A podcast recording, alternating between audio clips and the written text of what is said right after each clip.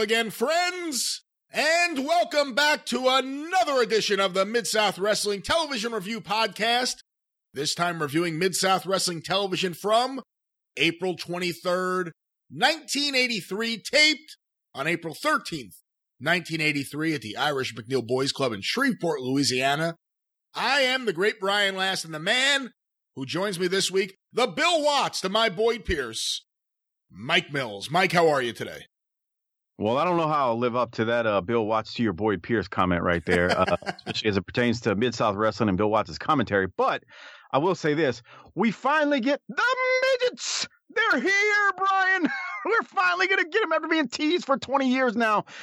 And when we get the little people later on in this episode, there has been something I have been wanting to discuss with you now for weeks because I knew it was coming. And to all of you out there who have uh, messaged me on Twitter or, or tweeted at me on Twitter, whatever the heck it's called. Uh, yes, the midgets are finally here. Bill Watts was not trolling you as uh, folks do nowadays in 2020. The midgets are here. The little people are here. I'm sorry if I'm being politically incorrect. But anyway, uh, they're here, and Brian and I are going to have a lot of fun discussing the finish of that match. I think um, we haven't discussed it ahead of time at all, so there's that. Remember when the gorilla revealed himself to be Jim Duggan and Bill Watts yelled, That's! Remember that? Yes. Yes. He doesn't have that sort of enthusiasm for the midgets. However, for no good reason, I've been walking around after watching this episode in that voice, in that excited Bill Watts voice, going, We've got midgets! Midgets! Just because they've been building it up. it has to be two months. It has to be. I didn't go back and look through my notes, but I gotta think it's been two months of them building up. The midgets will be here next week. I, I guarantee you, without looking in my notes, too, we're at we had to have at least six weeks of them saying, "Oh, the midgets are next week. The midgets are next week," or the little people, to be politically correct. Again, I'm going to use Corny's line. I'm not sure which one it is because, like Corny, I remember meeting a couple of little fellas back in the day, and they would call themselves midget wrestlers. So, uh, you know, I, that that was always the term I was told. But anyway, uh, you're right. I, I, think a good six weeks with ease, maybe even more, like you said, eight weeks, two months or so. They have definitely been talking about the little people for quite some time, and get and they are finally here. So let's finally get to them later in this episode, Brian. You know, on the topic of what to call them, I always think back to it must have been the late '90s on Howard Stern's show. There was like a battle between Hank the Angry Drunken Dwarf and I think it was Marty the Midget. And part of the feud entailed Hank saying that calling a dwarf a midget is like calling a black person the N word. Mm.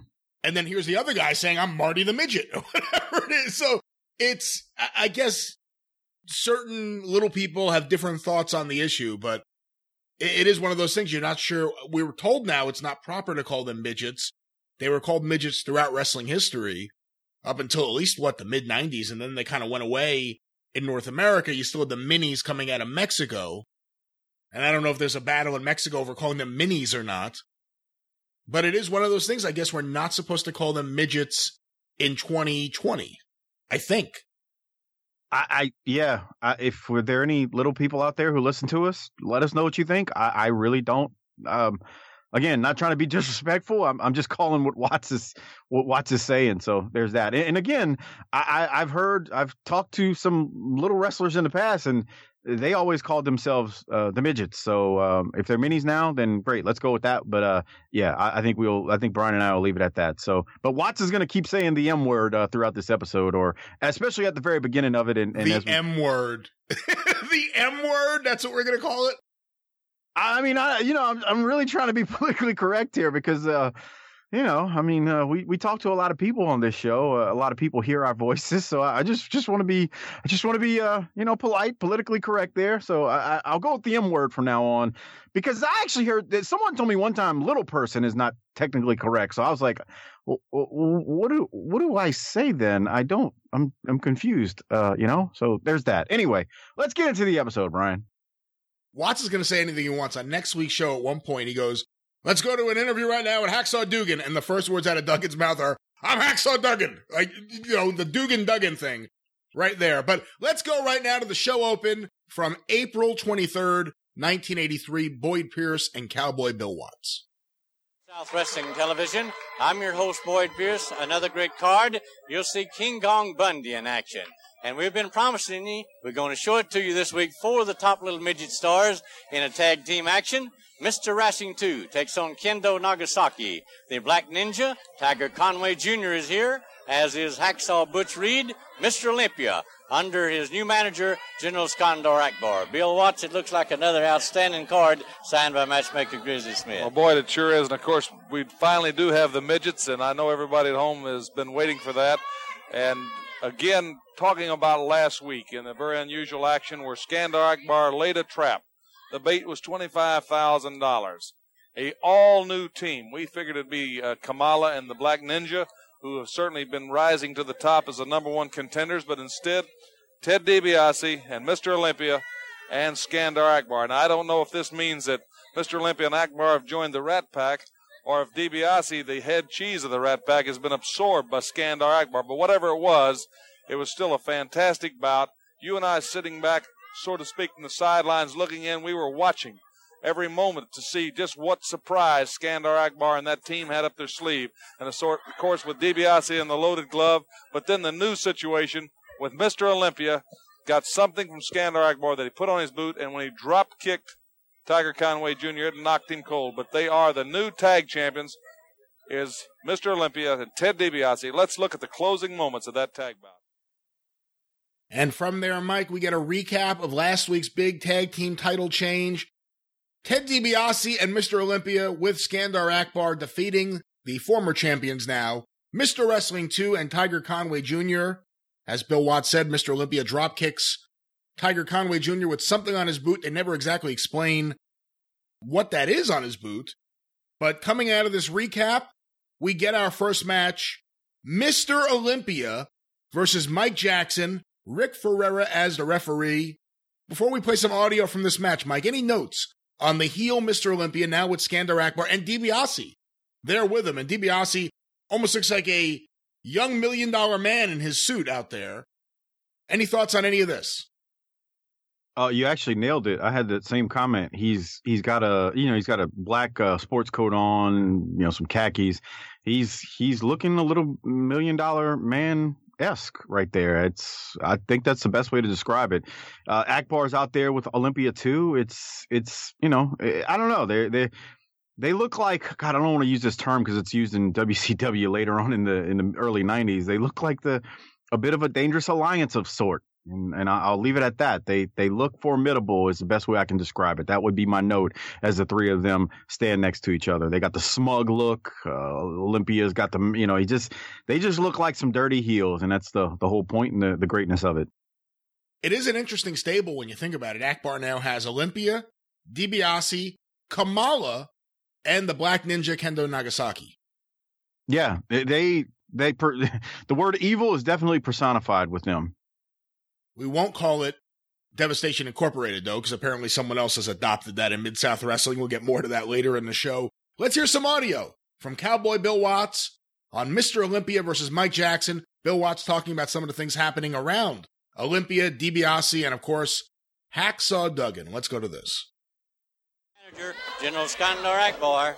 Bill? And his new cohort, Ted DiBiase, out there seconding him. So Mr. Olympia's got his own built in cheering section. Of course, Mike Jackson from Alabama, a quick, smaller athlete, a well experienced athlete. Should be a great match. Well, Mike Jackson is making Olympia wonder just which side he's got to be on.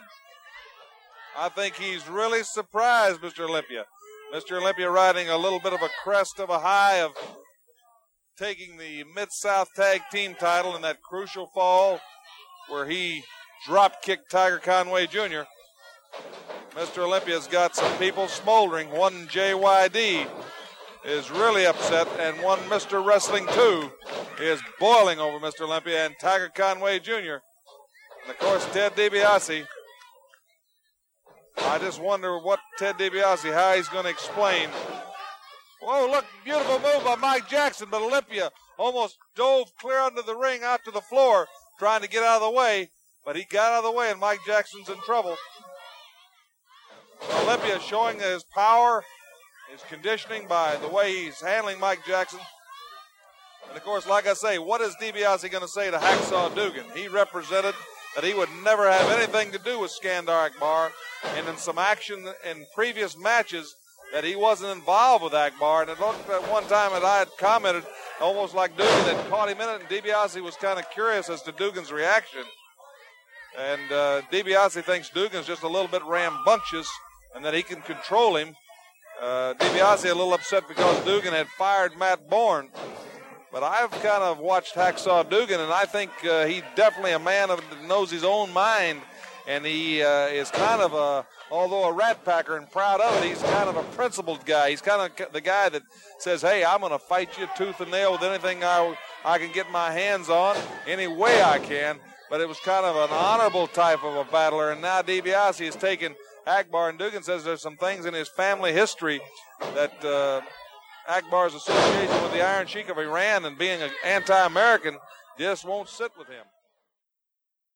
Well, there, Mike, we hear some audio from Bill Watts during this match, and I have to say, my one big takeaway is he was really good as a babyface, but I love heel Mr. Olympia. Just watching him work, he should have been a much bigger star. And I know later on he had some health issues, and of course, he would end up working primarily in Southeastern and Continental Wrestling for Ron Fuller, and guys who work there typically were extremely happy and didn't want to leave. They had a great lifestyle. But he is so good in there. And this isn't even one of those matches where he's selling much. When you watch him sell as a heel, he's phenomenal. But he's really being aggressive. He ends up now, he's using the pile driver into the sleeper hold. And I really dig Mr. Olympia here. He's just, he's so good. I really wish he was there in Mid South in 84. He would have been perfect in that mix. But any thoughts about this match before we wrap things up? I think you make great points about him as a heel, and I kind of mentioned it uh, last week. It's the aggressiveness, and he just looks like he doesn't care about injuring his opponent, and he is there just to be vicious. So he just looks, he's got that mean. It's hard to describe because most guys who wear a mask, you can't really see their facial expressions, but he does well just with the little things with his body where he just looks mean and angry as he's beating down Mike Jackson here. Whether it's a simple just elbow to the head, the punches, it's just the little things about how he grabs him and just like, you know what? I'm just gonna injure you and and make you feel some pain. And I don't mean injure him on purpose. I mean injure him in this uh, in the in the process of beating him down. And I agree, he looks great as a heel. It's a shame we didn't get him later on down in the as a heel in Mid South because of how good he wa- he is and was. Uh, he just he just he's one of those guys that worked well as a baby face, but also worked just as well as a heel, in my opinion. And and to be honest, I think a lot of times in wrestling that can be a, a bit of a rarity. You like some guys are just great at at one or the other. Uh, it, I think that there aren't many who are great at both. And to me, Olympia never had the the huge platform that you would think of guys that were great at both would have, but if you watch him in Mid South, he was great as a babyface and he's great as a heel. And this stable of the three of them right now that you know are in this match where we got Akbar, DiBiase, and Olympia, they really, really are, are, are great together. And as a single, you know, Olympia is definitely a great heel. This was good. The the the ending, the finish, the pile driver well, got a little, a little scary at times when he hits uh, Mike Jackson with it, but I do like the fact that he goes from one vicious move with the pile driver, and then he follows it up with the with the sleeper to to defeat Mike Jackson. But overall, he's definitely a great heel and good stuff from Olympia right there. After that match, our next match on the show: Hacksaw Butch Reed versus Tony Zane with Alfred Neely as the referee. I had one note: Butch Reed throws great drop kicks, Tony Zane like jumps into them. Every time Butch Reed throws a dropkick, Tony Zane is in the air as Butch hits him. He jumps into the dropkicks. Did you notice that? I didn't notice that, and I didn't make a note about that, but I have a note about Butch's drop kicks because, and I think what makes it look so good from him, he's such a big guy. He's not a little guy flying through the air throwing those drop kicks. So when he hits those drop kicks, they look even better because of how how big he is. I mean, he's a big man, and as a big man, I mean, you know, you shouldn't take for granted that a guy can get the height and elevation that he can get. I mean, he literally looks like when you watch him with those drop kicks, he almost looks like he's floating. I mean, it's it's it's rather remarkable the way he throws it. How he's he's it looks like he's almost levitating in midair at one point. So that's the note that I have. And as I'm actually watching it back on the video I have, I do see how Tony Zane uh, is flying even before he gets hit on one of them specifically. Yeah, every time he gets drop kicked, he jumps in the air a second before he gets hit. So he's already in the air as he gets kicked. But anyway, let's hear some audio from Bill Watts. He's still building up Butch Reed. Butch Reed is still a relative newcomer to Mid South Wrestling. Let's go to this audio right now. Well, this should be a great bout. Uh, Hacksaw Reed from the Show Me State. And he's been showing Hacksaw Dugan that he well earns his name. It's been a real battle between these two guys as who should be called Hacksaw. Hacksaw Butch Reed, a former All American, All Conference linebacker from Central Missouri State, later with the Kansas City Chiefs. Originally from Warrensburg, Missouri, now lives in Kansas City. In the off season at Central Missouri State, he was on the powerlifting team in the 242 pound class. He, while in college, a much younger, less mature man, he was over 1,800 pounds in total lifts. So that, when you're doing the powerlifting, you're doing bench press, deadlift, and squat does over 500 pounds on the bench press.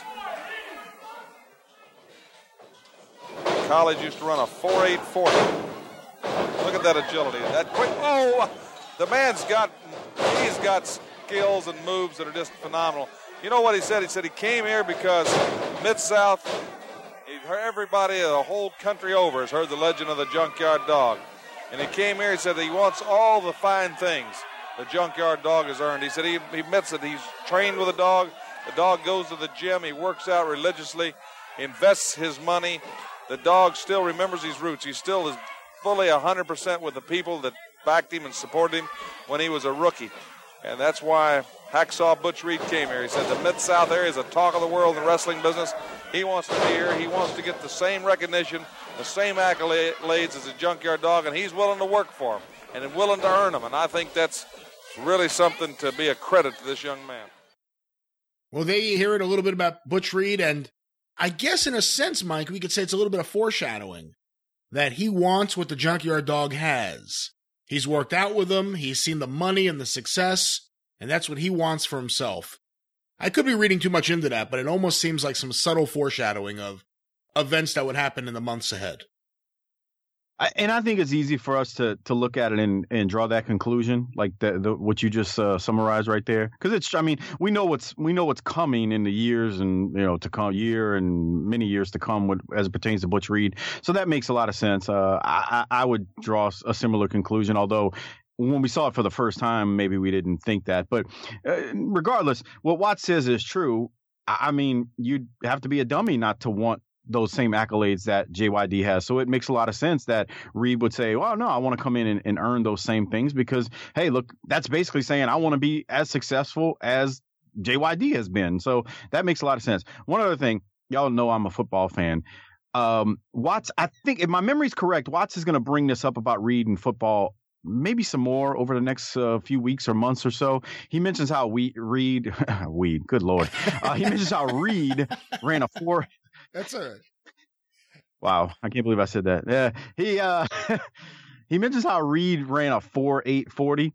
So in 1983, for a guy Butch Reed size, that's freaking moving. Now nowadays, you hear these guys Reed size running faster than that, but in '83, a guy Reed size running a 4840 was pretty damn impressive if you heard that on television. So uh, I just wanted to, you know, eh, to put that at a, a feather in Watts' cap, you know, bringing that up because uh, it makes him seem like a quick and agile and fast athlete when when Watts says that. So that was one thing I wanted to bring up there that at least caught my uh, attention as I rewatched this.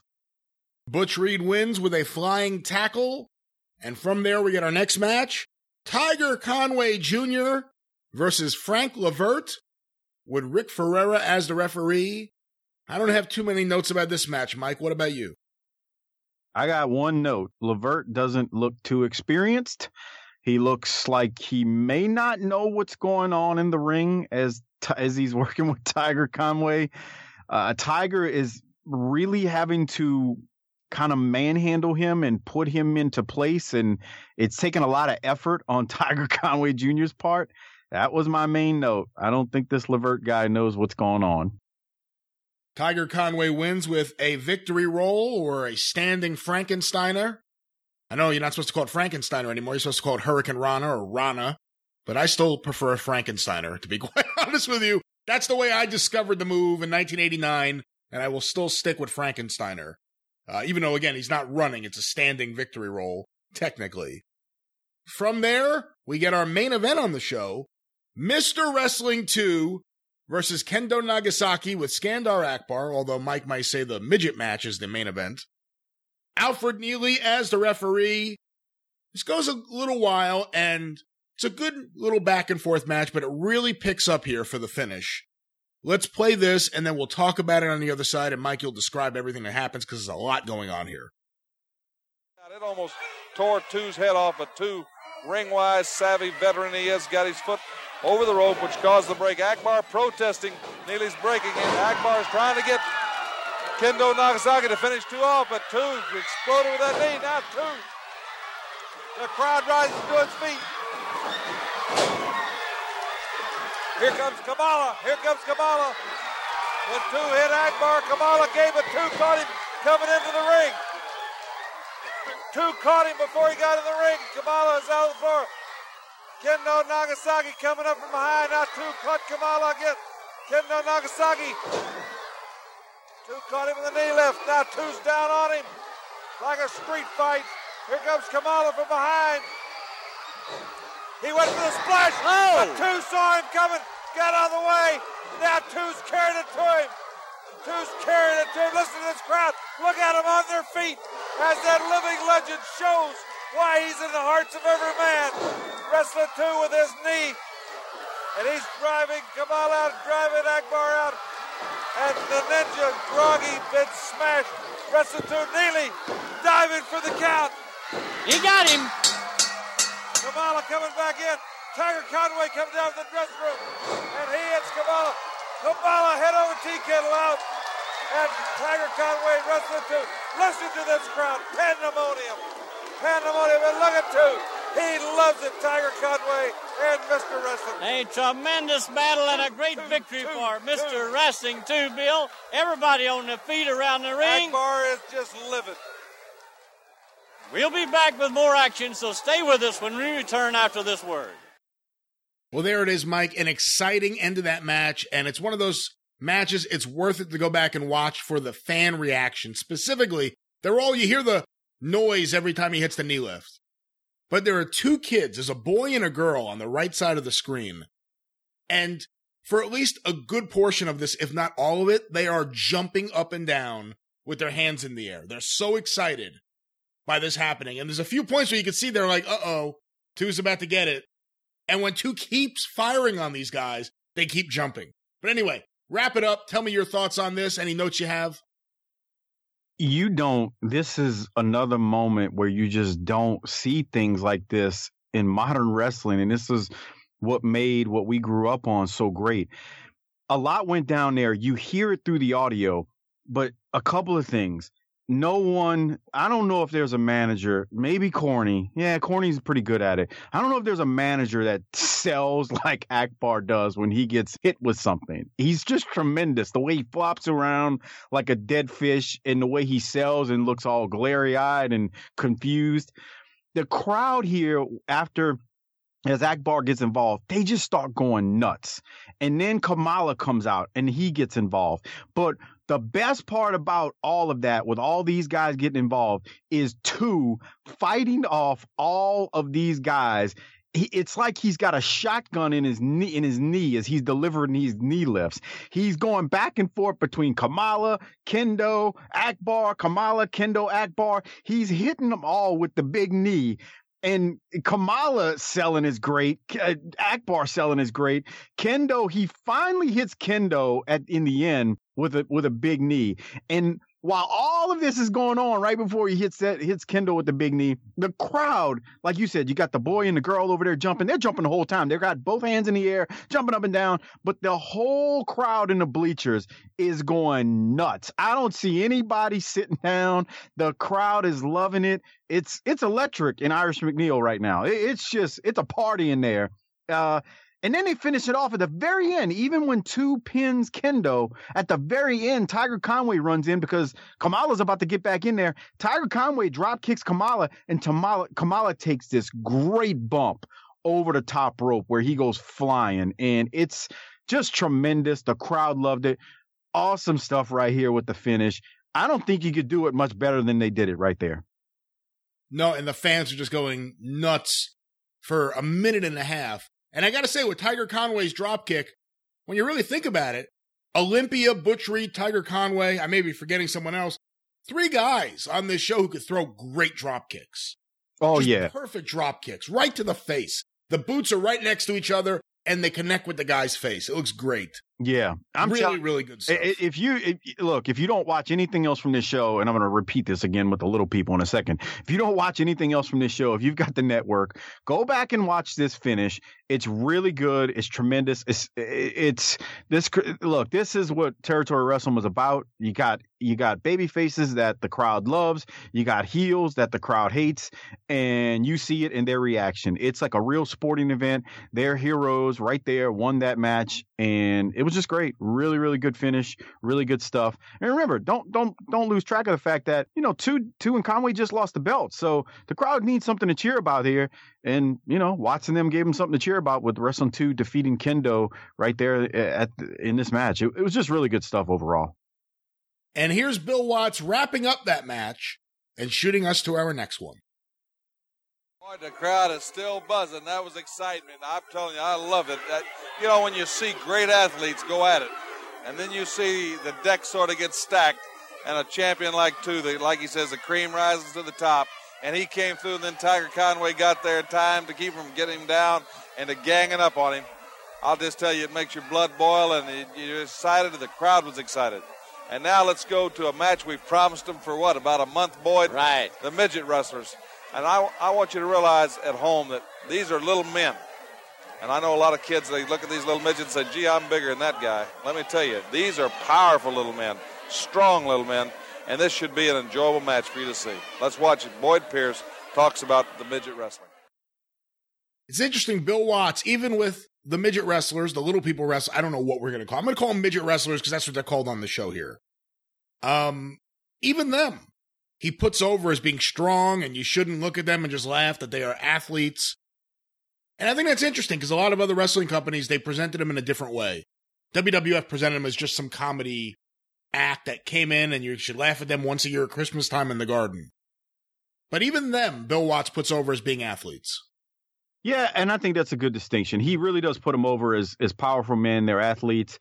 Uh, no, no, don't be don't be uh, fooled here. There is comedy throughout this match. Before we talk about this finish that we're going to talk about, there's there is comedy. I mean, Alfred Neely's basically calling the match from his knees. You know, scooting around the ring on his knees uh, for these guys. But Watts does put them over as real wrestlers. And you know, they're small, but also when you look at these guys, they are powerful. I mean, these are the, they've got muscle definition. They're not just like some little guys looking frail out there. I mean, they're they're little wrestlers, but they they they, they have a nice statue. If that if that makes any sense. Sure. Must be that weed again. Oh come on. well, let's go to this match. This match is Ivan the Terrible and Little Tokyo versus Cowboy Lang and Lone Eagle, Alfred Neely, the referee. This was taped on March 16th, 1983. I believe they were building it up for weeks before that, and then it was taped, and they just sat on the tape for over a month now before it aired here on TV. Mike, thoughts, notes? You've been waiting for this match. You've been talking about it almost as much as Bill Watts has. Well, so here's the thing. Like, uh, one, Bill Watts steps away from the commentary table and he just left Boyd to call it. I- would love to know why he just decided for this match to do that. But then again, we'd have to go back to the original taping to see what technically took place before and after uh, this match to know maybe why he did that. So I, I did notice that there is a lot of comedy in this. So even though Watts puts them over as you know tough guys, they do the whole they do all the comedy stuff you saw with the, the little people matches back in the day. I mean, it's just it's what it is.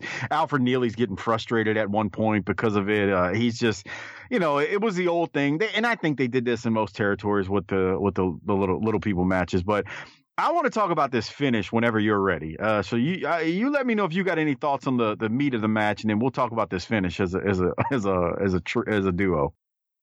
I don't have too much to say about the meat of the match. You know, they do a lot of the typical stuff. They all roll over Alfred Neely, but let's go to this finish. So the finish is is really weird. I think it's a Lone Eagle he's kind of a slingshot over um, Ivan the Terrible, and he it's like a, a, a, sunset flip almost slingshot where he goes over Ivan, but when he goes over him, he lands on his head, and you can see it. I watched it back at least a hundred times, and I'm trying to figure out if he knocked himself out or knocked himself goofy, or if he hurt his neck because you can see he has trouble as he's coming up to like pin Ivan. He can't really get a good secure pin on him. And it's because he's his neck or he's knocked out, one of the two. And he's just kind of going through the motions of it. It's really I think this guy was seriously hurt. And I, I, I think it's his neck, just based on kind of where he's holding his hand after the match on his neck. He he looks like he's injured. I, what did you see from this? He definitely looks like he had his bell rung. It's again, it's really awkward. It's like a sunset flip right onto his head. Just Dude, he lands on his he goes over that, he lands on his head and bounces off. And I immediately thought, oh my God, his neck's broken. Or he, you know, got a concussion, knocked himself out. He does hold his head. I thought at one point he held the back of his neck. I couldn't really tell. I'm pretty sure he was he he's he's injured though, just based on kind of what you see. And then his tag team partner Cowboy Lang comes over and is like looking at him and checking on him. He's hurt though. There, this guy is not doing well at the end of this. It's it's obvious there's something wrong here with him. It's a really weird finish. Like the the pin is weird. The move is weird. I'm watching it again, and he's on the mat, holding his head. I shouldn't laugh at this poor guy's hurt, man. We're laughing, but man, he he landed. Dude, go do a sunset flip and land on your head and see how you feel. I mean, he just God, he lands right on the top of his head and his neck gets crunched. I'm telling you, he I bet you he had some neck damage and a concussion. I bet you there's no way he walked away from that going, oh, yeah, I just had a little concussion. He had both. I'm pretty sure just the way he lands. That poor guy, I, I mean, I'm feeling it right now in my head and neck just watching it. It's like, oh, God, that looks like it hurt. Because again, it's, it's, it's he's a little person, but his body, it's all of his body weight coming down on his head. Oh, God, it looks terrible. You know what? If you really want to see how this move happened, after the match, when they go into the commercial break, you know, sometimes they show a clip in slow motion of something that just happened. They show the finish in slow motion where they say like the upcoming match mm-hmm. and watch that. You could see him land right on his head. It's rough. It's really rough. So that's what I've been looking forward to for weeks now. Cause I was like, oh my God. Yeah, we gotta, we gotta, we gotta talk about this, uh, this finish with this poor little fella. I'm watching the replay right now. Tokyo slingshots him into a sunset flip, which just goes right onto his head. it's terrible, man. It's so sad. Like, oh my God, he just he he needed to tuck his chin and he didn't. He just his neck, his face, his he's looking he he's straight up and down instead of tucking, where if he tucks, he's got a chance to make it over without hitting. And he didn't tuck his chin, and that poor dude took it bad, man. That's you're right. I'm looking at it too in slow motion. He's like he didn't die right there on that mat. The it's yeah. Oh, because when it happens in the match, it's kind of quick, so you really don't see. You could tell what he did, but you really don't see how impactful it was. But when you watch it in slow motion, it's just right on top of his head. Oh, oh God. Okay, okay. I'm I'm not gonna watch it anymore. It's just it's painful. And by the way, I don't know too much about Lone Eagle. Like, he's not one of the midget wrestlers I remember from my childhood. So I don't know how much he did before this or how much he did after this.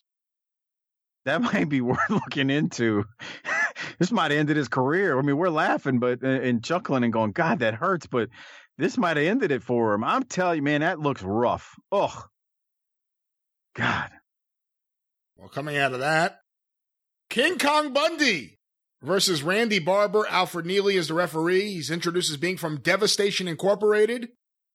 He wins with a splash and a five count. Any notes? I don't have any other notes about this match, Mike. I've got the same thing. Bundy hits the splash and then forces Neely to count to five as he has been doing, and that's all I really have. Oh, well, uh, actually, one other thing I do have. Uh, Watts goes off on a um, he just starts talking about amateur wrestling out of nowhere, and he mentions an Iowa wrestler who won the national title recently, I believe, but that's about it. Nothing else really to talk about during the actual match. And from there, we get our final match on the show Wild Bill Irwin and Rip Rogers versus Tim Horner and Art Crews with Rick Ferreira as the referee. During this match, Bill Watts announces that, unlike previously in Mid South Wrestling, if the TV time runs out, and they're almost announcing that it will run out when they say that, the match will continue in the building. It won't just be the bell ringing and the match stops and the show ends. So the match will continue in the building, even if TV time runs out. And that, of course, will be a big part of things going forward, especially in the UWF year, 1986, where there'll be a main event match introduced like three minutes left in the show, and it would just be wild action, and the show would go off the air, and you would never find out what happened. Yeah, they definitely progressed how they did this. This this is right here, you know, not not to say it's only Bill Irwin and Rip Rogers and Tim Horner and Art Crews, but you don't have your main eventers right here, but like they would literally have you know, top guys at the end of the UWF episodes. They started with, you know, 120 seconds left of TV time, and you knew you never were going to see the end of it because of that. And they it, it, it, would be balls to the wall when they were going off air. Jim Ross screaming, hollering, "Oh my God, we're gonna come back next week!" And then they come back next week and they never tell you what happened. But uh, that's a whole nother story. Here, you're right. I like that Watts did this though because I mean we've seen it over the you know over the time we've done this since late '81. They would get to these matches and because the fans knew it was remaining TV time and it was because it was the end of a taping, the bleachers would there would be nobody there because they knew they weren't going to see a finish of any sort. So uh, I like the fact that Watts did this to to change things up and give it a change of pace. And by the way, TV time runs out. We don't know what happens. Yeah, right. Yeah. and with that, we wrap up a neck busting edition of the Mid South Wrestling Television Review podcast. As we wrap things up, I want to remind you you can follow me on Twitter at Great Brian Last. You can follow the Arcadian Vanguard Podcast Network on Twitter at Super Podcast, also on Facebook, facebook.com slash Arcadian Vanguard. You can hear me on the 605 Super Podcast at 605pod.com or available wherever it is that you find your favorite podcasts. Mike, how can the listener stay in touch with you and booking the territory? Give me a follow on Twitter at Mike504Saints. I post clips of the shows that Brian and I review each and every week, or I try to uh, pull something from each show. Also, check out Booking the Territory at tinyurl.com slash bttpod. But I will warn you, it is not safe for work. The language is strong. The jokes are terrible. It's definitely politically incorrect. But we have a fun time talking the old Saturday night shows that came on TBS and Smoky Mountain Wrestling, which we're getting to the end of at this point in time. But check us out. Again, it's tinyurl.com slash bttpod or just search Booking the Territory wherever you get your podcast from. This definitely was a neck busting edition, and we're going to have an even greater edition next week uh, for this show as we uh, get into some really, really good stuff that went down. Brian, another fun episode, and thanks again. Well, thank you. And of course, the Mid South Wrestling Television Review podcast is a production of the Arcadian Vanguard Podcast Network. Your producer is Jace Nacarado. For Mike Mills, I'm the great Brian Last. Tally ho!